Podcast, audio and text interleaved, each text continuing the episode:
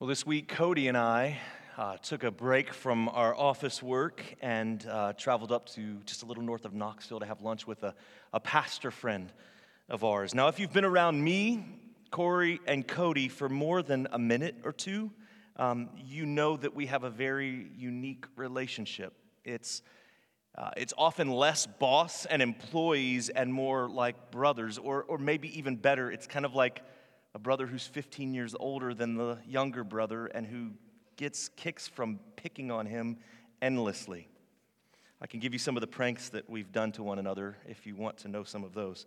Um, it's a really enjoyable workspace, but uh, uh, because of this relationship that we have, uh, we talk about pretty much everything. There are no restrictions. We are wide open to one another, and we share maybe sometimes too much. We argue about sports. We just had a pretty heated text message discussion about March Madness the other day and um, maybe got angry a little bit. But we make fun of each other. We try to see who can one up each other. Pranks and, and, and comments and uh, insults and just guys behaving, sort of. Well, in our car ride, we somehow got into the discussion where I started to make fun of my mom a little bit and say that my mom loves to watch game shows. And, and in her quasi retirement age, her favorite game shows are Let's Make a Deal and The Price is Right. And I started laughing at her and I started making fun of my mom to Cody. And then I said, wait a minute. When I'm home, what do I do? I watch Let's Make a Deal and Price is Right. it's, it's entertaining. Who doesn't like watching those shows? I enjoy seeing people win, but in kind of a twisted way. I like to watch the people lose. I like to see their expression that they came in with nothing and they're going to leave with nothing, so nothing lost. But if they would have just picked this, they would have had a $25,000 car. And to see the, the joy turn into the agony of defeat, it, there's kind of a twisted sense of humor in that. And, and the, the, the, reality is, is that they're picking between a little box on a table and a giant curtain, right? Sometimes the contestant will get to trade. No, I don't think it's behind that curtain. I think it's behind curtain number three. The contestant really has no choice. There's no way for them to tell what's behind the curtain, whether it's a zonk or a, a new car. But what if the contestant could see what was behind the curtain? What if there were no curtains or boxes? What if the contestant could see what they're choosing? Well, the whole point of the game show is for them to not know what they're choosing, which adds to the excitement and the drama. Of course, this would affect the game. No one would choose a zonk. No one would choose lawn furniture over a new car. The choices would be easy and the game show wouldn't exist. This is what makes the game show the game show. But the truth is that life is a lot like let's make a deal. Now, stay with me on this. We don't know what tomorrow will bring. We make choices every day that may or may not have any impact on the rest of our lives. We make good choices and we make bad choices, but I'll ask again what would change if we could see the ultimate outcome of every choice that we make? We would make better choices. At least we hope we would. But haven't you wondered? Maybe in your own life you've faced this, you've seen this personally, that you wonder, why is it that I make so many bad choices? Why is it that my son or my daughter, the adult son or daughter that I have, why is it that they keep making bad choices? We make good choices, we make bad choices. See, we have God's completed word. We have Christ. We, we have all that we could ever need for life and salvation. And yet, and yet, we keep making bad choices. We sin. We know right from wrong, and we still struggle to make good choices. See, choices, both good and bad, are at the center of what's happening in Genesis chapter 13 and really, it's what's been happening throughout Abram's life as recorded in Scripture. In the chapter that we just read, we see Lot making a poor choice.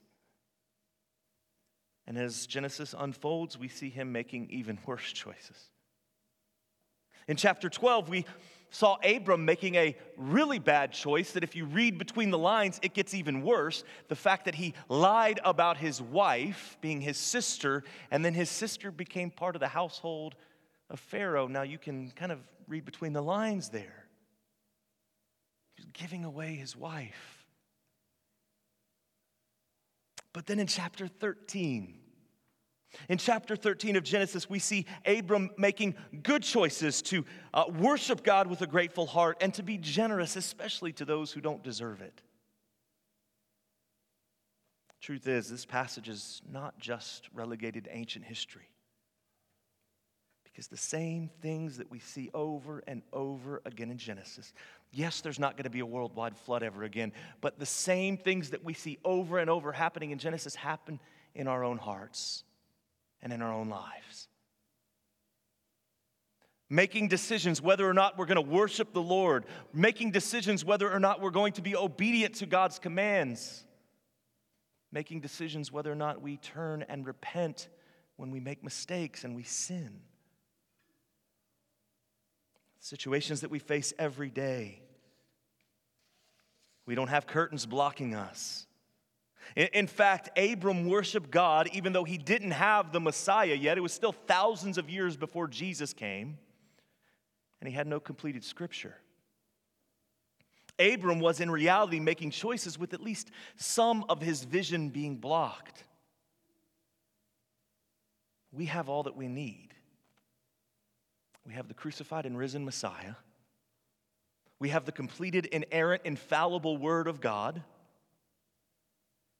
And we have the church to help us, to guide us, to teach us, to train, exhort, rebuke, and reprove us. We have the power of the Holy Spirit. We don't need anything more than that, and yet, and you know this as well as I do, we still struggle, don't we, with making choices. In chapter 12, God called Abram to himself and to leave his home and to journey into a land that was promised to him, a land that he had never been to before. When Abram and his wife Sarai went into Egypt, Abram lied about who Sarai was, saying that he was his sister. Once the Pharaoh realized this and he, he was angry, and at God's plagues had, or, or God had punished them and, and sent some, some trials to Pharaoh, Pharaoh said, Get out. So he sent Abram and his people away. Now, one thing we've seen in just a few short studies of Abram's life is that Abram was no superhero. In fact, Abram was just like every Christian. He tried to trust and he tried to obey God, but he couldn't do it enough. He made mistakes. He, he lied. He, he, he, made, he made mistakes. He sinned. He did all of those things that we do every day. And he couldn't be perfectly faithful, and that's what God deserves. It's a story that we see repeated over and over. There is two common threads that run throughout the entirety of Scripture. One is the, the sinfulness of humanity. Even the best of us are never good enough. That's the one thread that kind of runs through from Genesis to Revelation. But the other thread that covers that is the fact that we worship, and Genesis points us to, we worship a Messiah, the King, Christ. We worship him who fixes all of those problems. He covers that thread that runs through Scripture with his own thread that covers all of those things. That we see the sinful state of humanity over and over again in Scripture, and yet over and over throughout Scripture, we're constantly being pointed to the one who restores humanity back to its rightful creation state. Jesus is the answer to these issues that Abram and Lot faced. Abram is not the answer. No one could do, including Abram, no one could do what was required of God. So the story begins as this in verses 1 through 4. We see their journey. Abram and Lot, with all of their possessions, leave Egypt and make their way to the land that God appointed. Lot is the son of Abram's brother, and he is seen, as you read through Genesis, he's passive and he's foolish.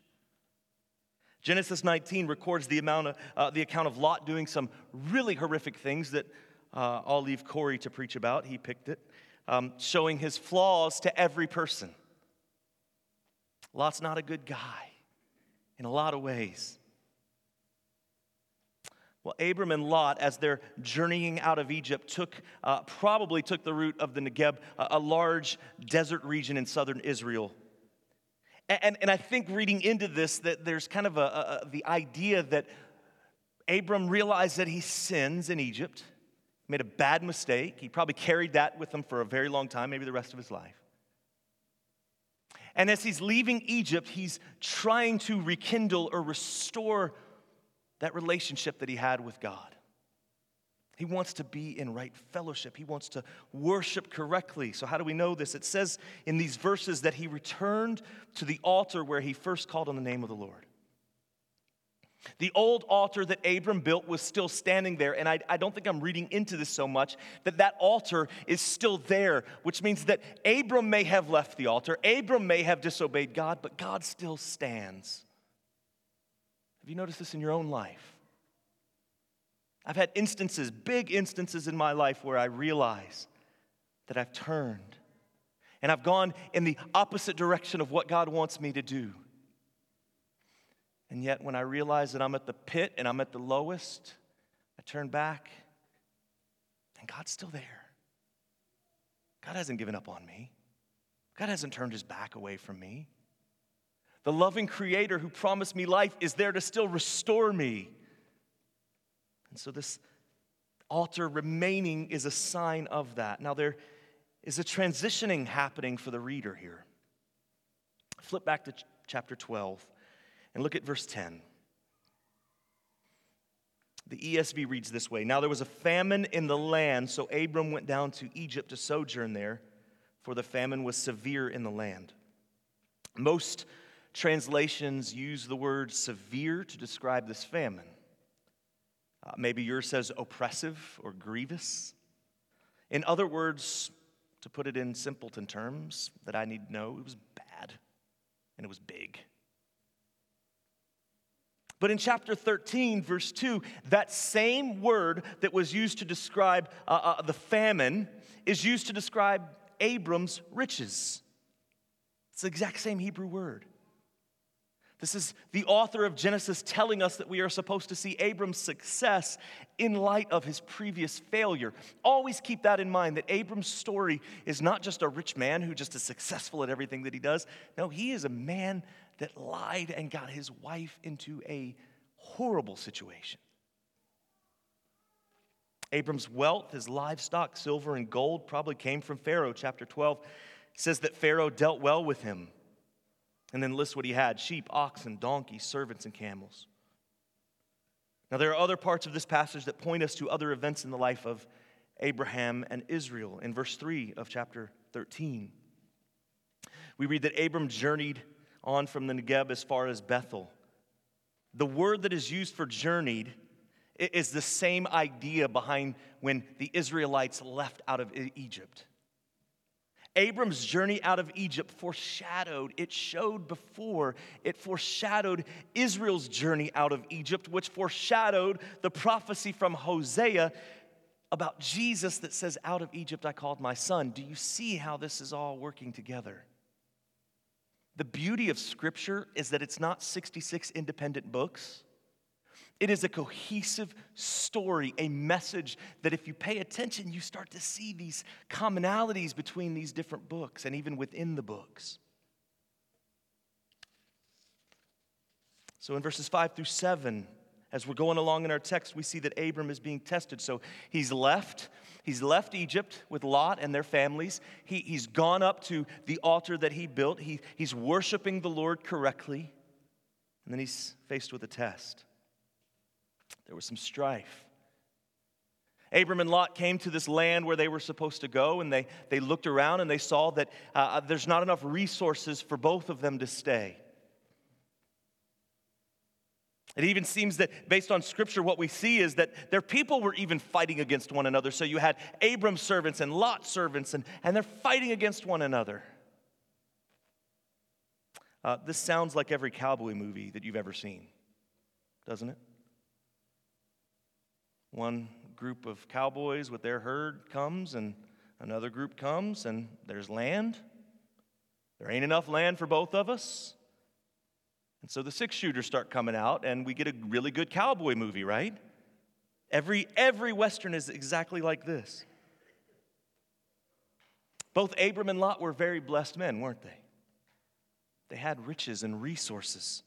They had everything that the world valued. They had livestock, silver, gold, and people, but there was a problem that wouldn't go away. Now, I want you to see something happening here this interpersonal relationship between Abram and Lot. They were relatives,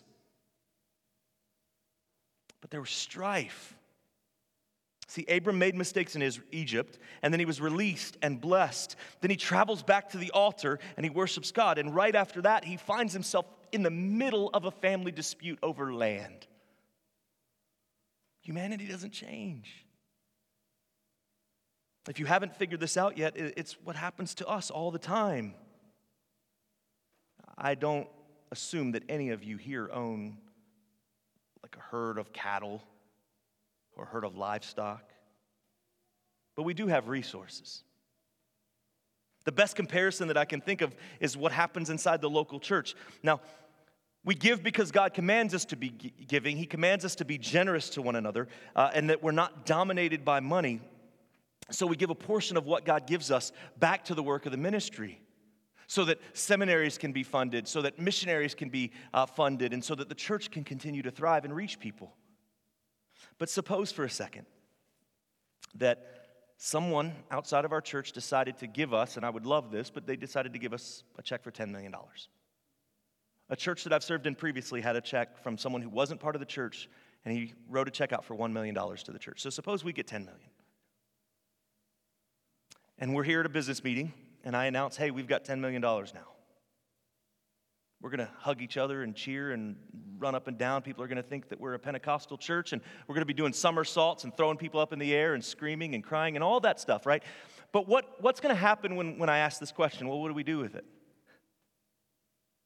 What do we do with $10 million?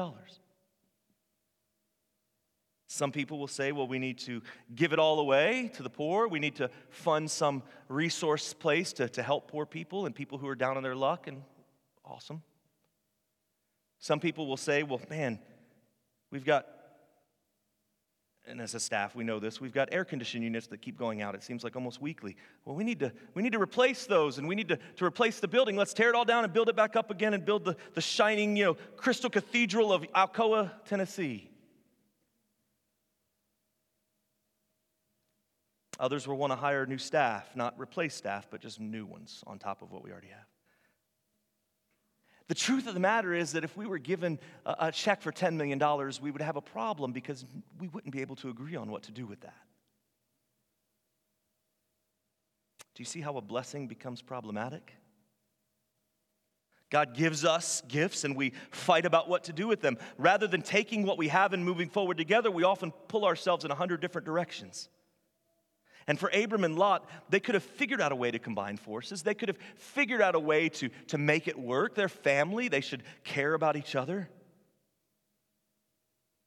But instead, their prosperity split them apart. Verse 7 There was strife between the herdsmen of Abram's livestock and the herdsmen of Lot's livestock. At the time, the Canaanites and the Perizzites were dwelling in the land. And what would happen if they had nothing? If they didn't have the resources. Uh, you, you, may think back to Ruth and Naomi who, who lost everything and, and they, they pulled together tighter and they, they said that I'm not going to leave you. We're going we're gonna be in agreement. We're going to walk together in one accord. Maybe you've experienced loss in your family where it's brought you together, it's forced you to come together. I, I, have seen it where a, a, parent loses a child, and, and those husband and a wife, they have to, to survive, they have to pull together. The truth is, First Baptist Alcoa has been through some difficult times. And what did you do? You pulled together. You didn't sit and argue about the color of the carpets or which bush we should plant out front right? You banded together, you surrounded one another with love and affection and care. And the fact is that churches that endure seasons of loss and suffering often come out better in the end. But when there is no suffering or struggle, division always finds a way in. Call it a first world problem where we fight about stuff that's really not essential. And in a, in a political sense, we fight over a, a half a percent sales tax increase when, or, or, what to name a street or what to do with some kind of picture on a wall. And, and yet there are millions of people who are just trying to find something to eat, right? Perhaps this is why Christianity is declining in the Western world and in third world countries, Christianity is exploding. We cling to the truth and teach each other uh, uh, and, and to each other when we're at the bottom. When we're prosperous, we often fight meaningless battles and can't find consensus. See, the story of Abram is that he just left his mountaintop experience. He worshiped God. Maybe it was like what we have when we go to summer camp and we come back and we're, we're on a high for Jesus that quickly fades away. Reality hits. And so, Abram, you could picture this. He, he goes up to the mountain, he, he has this worshipful experience at the altar, and then he comes back down, and now he's faced with, well, our guys are fighting with each other, and me and Lot, we're not getting along too well. That's a bummer. For Abram, the reality was that he and Lot had a problem, but look at verses 8 and 9. We see Abram's generosity. Then Abram said to Lot, Let there be no strife between you and me and between your herdsmen and my herdsmen, for we are kinsmen. Is not the whole land before you? Separate yourself from me. If you take the left hand, then I will go to the right, or if you take the, the right hand, then I will go to the left. This could have been explosive. These two could have gathered up their people. Now, the other people were down in the valley, but they could have gathered up their people, and, and where they were standing, they just started a, a war between each other. But Abram said this He said, We're family. Let's not be like Cain and Abel. Let's not be like them. Let's figure out some way to make this work. Abram was generous to Lot. He wasn't distracted from worship by his possessions.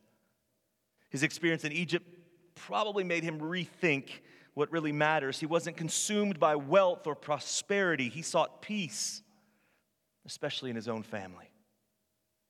He was even the recipient of God's promises. He, he could have said this to Lot Lot, it's me, not you. God promised me, He didn't promise you.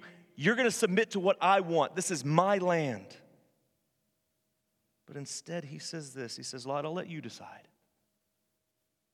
You want the right, I'll take the left. You want the left, I'll take the right. You decide. And in chapter 12, just a few verses before our text today, Abram was a liar, someone who lied because he thought it was protecting himself from harm. So, what happened? In Egypt, he was forced to examine his own heart and he responded by worshiping God. He sinned. He recognized his own sin. He traveled to the altar that he built to worship God. In other words, God changed Abram's heart. God let, uh, him, he allowed him to get to the bottom, to get him to the pit, so that Abram could see the need to be focused on the truth of God's message to him. God changed his heart.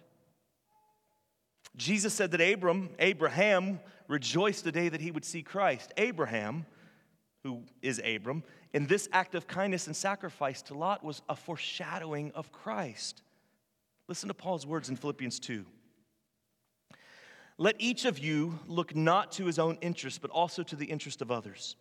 Have this mind among yourselves, which is yours in Christ Jesus, who, though he was in the form of God, did not count equality with God a thing to be grasped, but emptied himself by taking the form of a servant. Being born in the likeness of men and being found in human form, he humbled himself by becoming obedient to the point of death, even death on a cross. This is Christ likeness in the life of Abram. Just like in your life, when you deny yourself, when you deny what you want, and you share what you have with others, you are bringing glory to God. Abram had every right legally and even spiritually to claim that land as his and his alone. He had every right to kick Lot out of that land. He didn't have to be nice to Lot. He didn't have to give him anything. Now, the question is kind of pulling us back, like what I said earlier with the thread that runs through Scripture of the gospel. Do you see the gospel here? There are some passages in the Old Testament that are easy to see the gospel, and others are difficult. This one's an easy one. Do you recognize that you and I are in the same position as Lot? Spiritually speaking, we deserve nothing. We deserve no love, no mercy, no grace from God. Our sin has caused a rift between us and our Creator. And there is nothing that we can do in and of ourselves to repair that rift. There was nothing Lot could do either. The only way that Lot could have been given anything is by Abram's grace and mercy toward him. And our case is the same. Sin has separated us from God, but God has still, to his people, has blessed us with every spiritual blessing.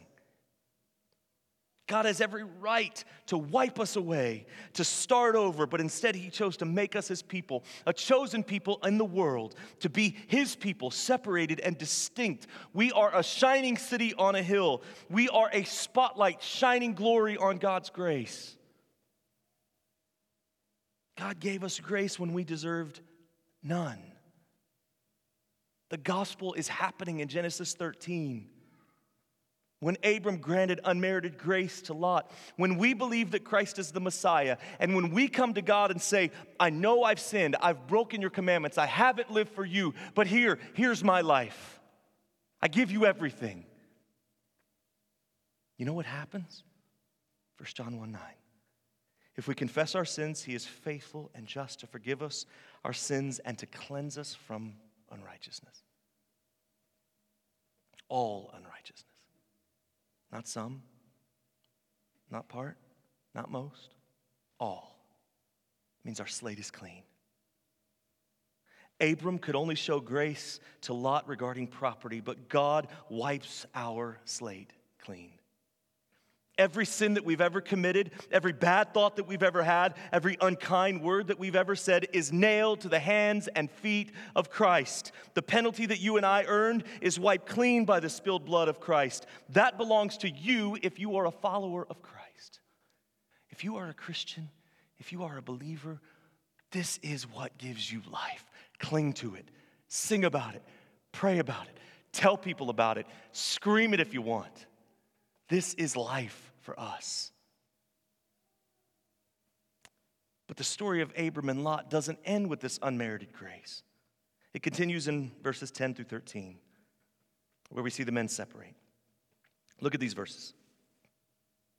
And Lot lifted up his eyes and saw that the Jordan Valley was well watered everywhere, like the garden of the Lord, like the land of Egypt in the direction of Zoar. This was before the Lord destroyed Sodom and Gomorrah. So Lot chose for himself all the Jordan Valley, and Lot journeyed east. Thus they separated from each other. Abram settled in the land of Canaan, while Lot settled among the cities of the valley and moved his tent as far as Sodom. Now the men of Sodom were wicked, great sinners against the Lord. So you can kind of picture this happening. These two guys are up on top. They can, they can see for miles and miles, and they look down, and, and Lot his eyes are drawn to what looks good. He sees green in the desert, he sees buildings and people. He sees people coming in and coming out of the city. He, he can see movement. He, he sees life. It's energized. It, it, it's exciting. Abram had given him a choice. He could go east or he could go west. Now, remember the direction that Cain went in Genesis chapter 4? Which direction did he go? He went east. The author of Genesis is reminding us of what happened to Cain after he killed his brother. It's, it's happening again, isn't it? Lot looks down, he sees the bright lights of Sodom. The land looked good, people were prosperous. The allure was too much for him to ignore, just as we do today he looked with his eyes. He didn't look with his spirit. He, he looked with his eyes. What, whatever it was that was attractive is what he wanted. Lot thought that he saw a future there. Many of us think that we see a future in certain relationships or certain places or certain things, whatever it may be. And we look down at the valley and, and it's, we're looking with our eyes, we're looking at, man, that's, that's nice without thinking through what's really down there. And if you don't know the story, keep reading in Genesis, you'll see that Sodom is not a nice place to be. And they don't suffer a very good ending either. As this was all unfolding, we see no mention of God speaking. It's just Abram and Lot talking until verse 14. So after Lot makes his decision, listen to what God says. The Lord said to Abram after Lot had separated from him, Lift up your eyes and look from the place where you are northward, southward, eastward, westward. For all the land that you see, I will give to you and to your offspring forever. I will make your offspring as the dust of the earth, so that if one can count the dust of the earth, your offspring can also be counted. Arise, walk the length and breadth of the land, for I will give it to you. So Abram moved his tent and came and settled by the oaks of Mamre, which are at Hebron. And there he built an altar to the Lord. Abram was being gracious to Lot, and he probably didn't anticipate what God would say. He was standing at a point where he could see for miles, and God says this That's yours.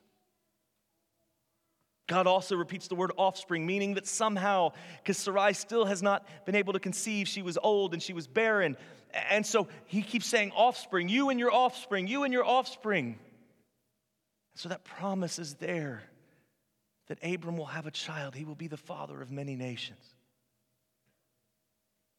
In verse 17, God tells Abram to walk the land that he has given to him. In the ancient world, um, this would have been a symbolic act of legal ownership. Now, if we sell property, there has to be deed signed, surveyors, they have to measure the property. They come out and use fancy equipment to say how many feet or inches or acres this is.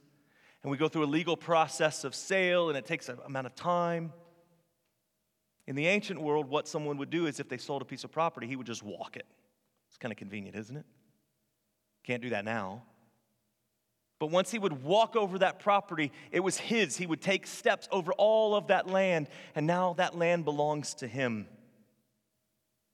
And you can see this as every step that Abram takes. He's watching, he's looking around, and he's remembering that promise that God made to him that this land is mine. And we look at the situation between Abram and Lot, and we can see pretty clearly who made the right decisions. Abram followed God, and Lot followed his flesh. It would be easy for me to come and tell you, and maybe you've heard sermons like this or lessons. It would be easy for me to come and say, well, guys, just be like Abram. It's pretty easy. Don't make stupid decisions. Don't look with your eyes, look with the Spirit. Don't be stupid. Be like Abram, right? Now, I don't want to downplay the importance of good decisions. I also, uh, you need to make good decisions. I, that's one thing I do plead with you. Please make good decisions. The truth is, though, that making bad decisions will be disastrous. Abram chose wisely and he enjoyed the fruit of his decisions, but that shouldn't satisfy you because I'm, I, can, I know, because I can think of it in my own life, and I know you can in yours, where you've made good decisions and it still ended up poorly for you. You decided to be truthful and honest about something and you were burned. You tried to love someone as best you could and that person rejected you. We've all made good decisions and been hurt by them. A- Abram was not perfect, but listen, he had faith in the one who is. The point of this is not the amount of land or livestock or servants. The entire point of this passage, the entire point of the entire Bible, is that Abram had faith and he believed in the coming Messiah. Couldn't quite see him, but he knew he was coming. I remember as a child, and maybe you do too, being told that the people in the Old Testament were saved because they obeyed the law. So you kind of look at this this way. Well, Old Testament people, they had to be good. God saved them. And then when Jesus comes, we trust in Christ and then we're saved. And I was taught that. The problem is that I knew my own heart well enough to know I'm not good enough. I can't be good enough. I can't behave enough. Romans 4 says this what then shall we say was gained by Abraham, our forefather, according to the flesh? For if Abraham was justified by works, being good, he has something to boast about, but not before God. For what does the scripture say? How did Abraham get saved? How did he come to know Christ?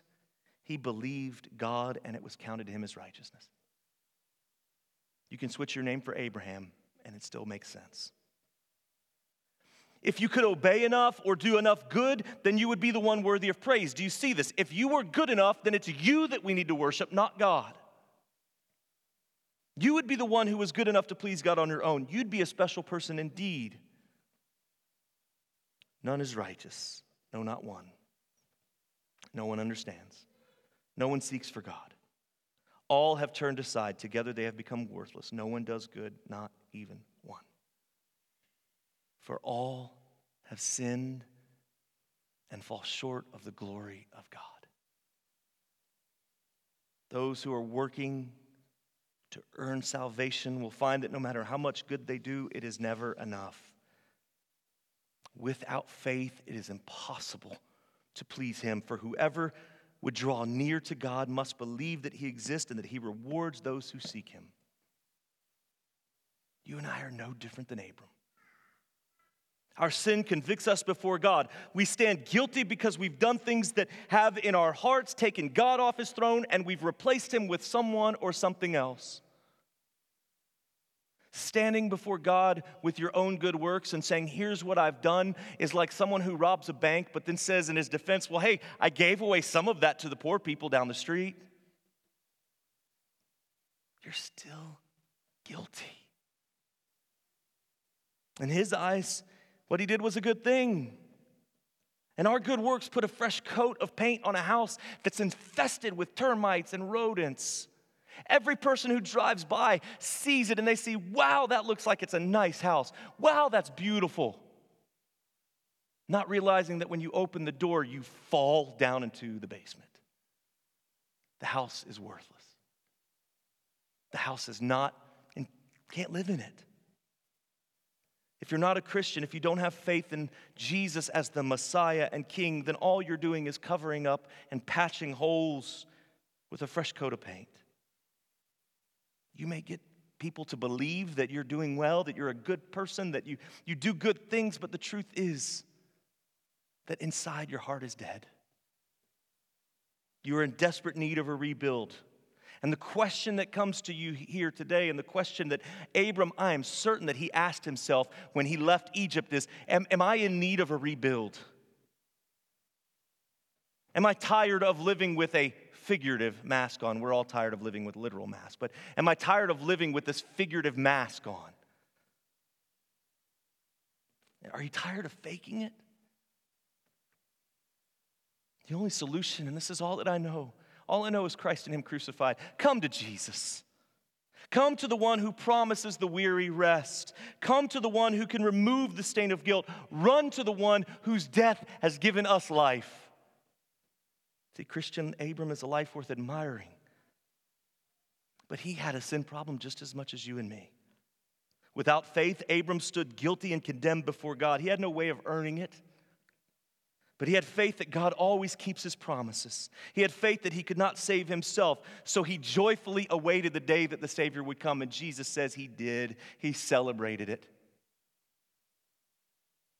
He rejoiced. Do you rejoice over what God has done for you? What fills your heart and mind when I talk about Jesus? Are you grateful? Does the grace and mercy of God that He's given to you come out in your relationships to others? This passage, whether you realized it or not, this passage is a direct line, a pointer to Jesus. Abram was a good man. He did good things, but good doesn't save anyone. No matter how good Abram was, it didn't save him. It couldn't.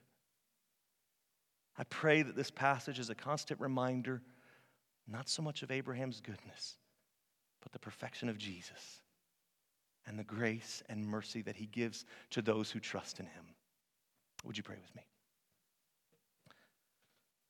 Father, we are so grateful for everything that you've